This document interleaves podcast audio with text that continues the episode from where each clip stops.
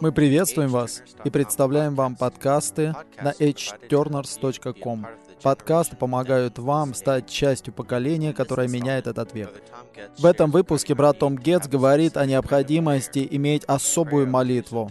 Молитву в группах по двое и по трое, раскрытую в 18 главе Евангелия от Матфея. Это общение является продолжением темы, которую мы начали. Это на самом деле набор тем, связанных с тем, как мы убегаем и стремимся за Господом с товарищами. Сегодня в этом общении мы поговорим о молитве в группах по двое и по трое то есть в молитве группы в нашей христианской жизни, и как это приводит к тому, что мы становимся плодоносными и успешными, как те, кто молод, кто развивается, растет, учится и кто сменит этот век. Сегодня мы переходим к 18 главе Евангелия от Матфея. С 12 по 20 стихи. Здесь мы видим учение Господа о том, как жить жизнью царства с нашими товарищами.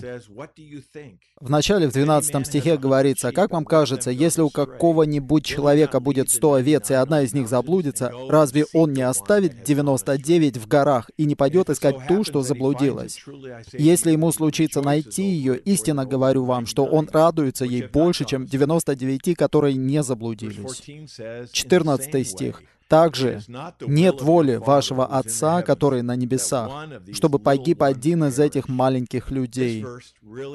Этот стих затрагивает, потому что здесь отмечается, что воля нашего Отца связана с каждой из Его овец, будь то с верующими или с теми, кто отпал, но они в сердце Отца. И это затрагивает что-то, связанное с Его волей.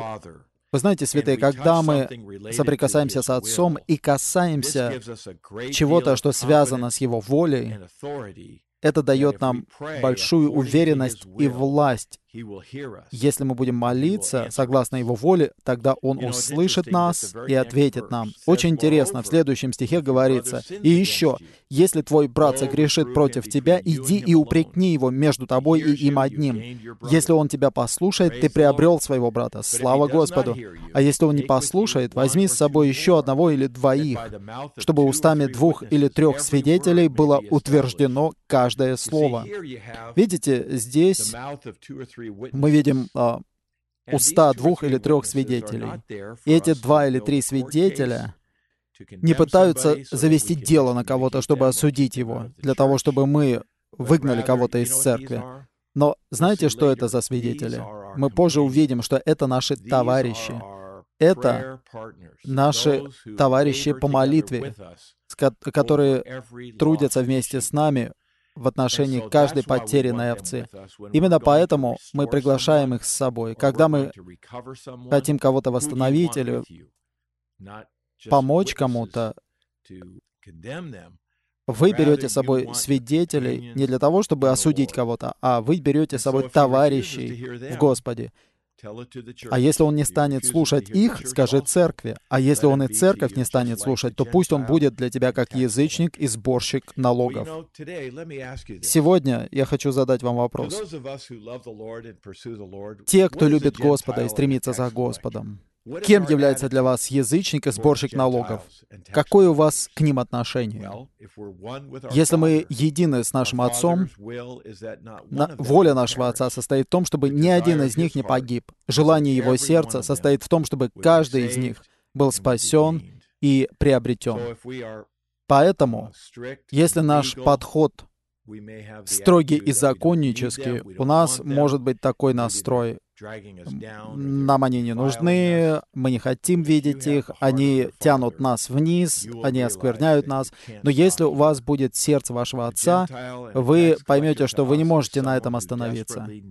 Язычник и сборщик налогов для нас — это тот, кто нуждается в нашей молитве и в нашей любви. В следующем стихе говорится, часто наш настрой опирается на этом стихе. Мы считаем их как тех, кто вне церкви, язычников и сборщиков налогов налогов. Но мы видим стихи дальше. В 18 стихе говорится, «Истинно говорю вам, то, то, что вы свяжете на земле, будет уже связано на небе, и то, что вы развяжете на земле, будет уже развязано на небе».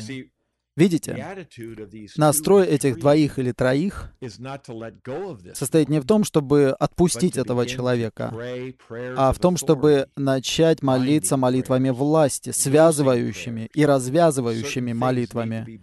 Некоторые вещи нужно связать, потому что этот человек отступил, отпал или приткнулся, и некоторые вещи нужно связывать. И у нас есть уверенность в том, что эти вещи уже были связаны на небе. И Господу нужны наши молитвы на земле, которые бы содействовали тому, что уже сделано на небе, связано на небе. И затем мы связываем эти вещи. Мы связываем все помехи, все обиды, все слабости, что бы это ни было. И мы, конечно, мы связываем дьявола с самого сатану, потому что он стоит за всем этим. И здесь говорится, и то, что вы развяжете на земле, будет уже развязано на небе. И, конечно же, мы молимся, молимся в группах по двое, по трое с товарищами в единстве с волей нашего Отца. И мы развязываем этих людей. Мы должны молиться не молитвами попрошаек, которые надеются на милость, на что-то лучшее, но нам нужно молиться молитвами власти, молитвами, которые едины с волей Отца. Это очень выразительный отрывок. Мы не должны позволять человеку уйти. Господь, Ты знаешь этого человека, он принадлежит Тебе. Твоя воля не в том, чтобы кто-либо погиб.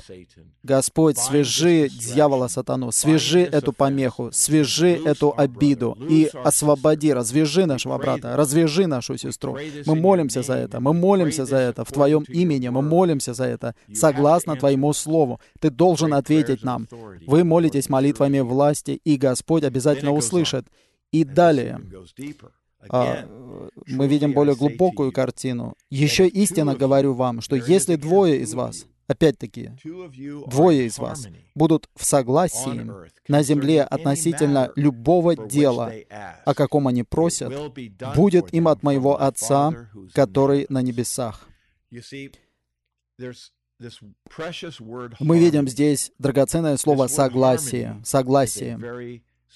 Согласие — это приятно звучащее созвучие для Отца.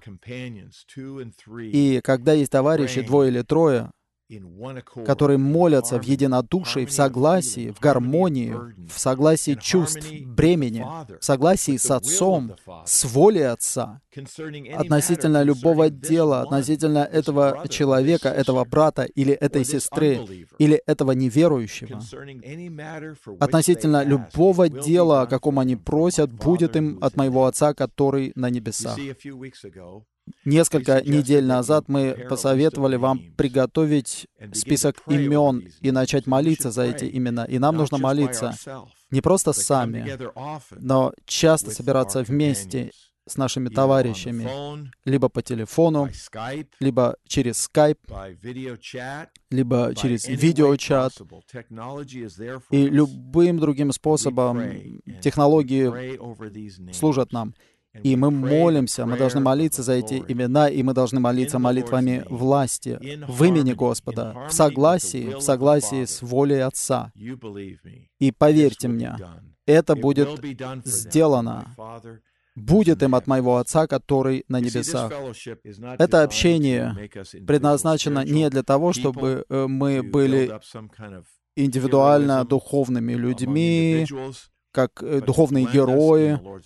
Нет, это общение помогает смешать нас в Господнем теле в наши подростковые годы для того, чтобы мы начали смешиваться благодаря обильной и основательной молитве в согласии.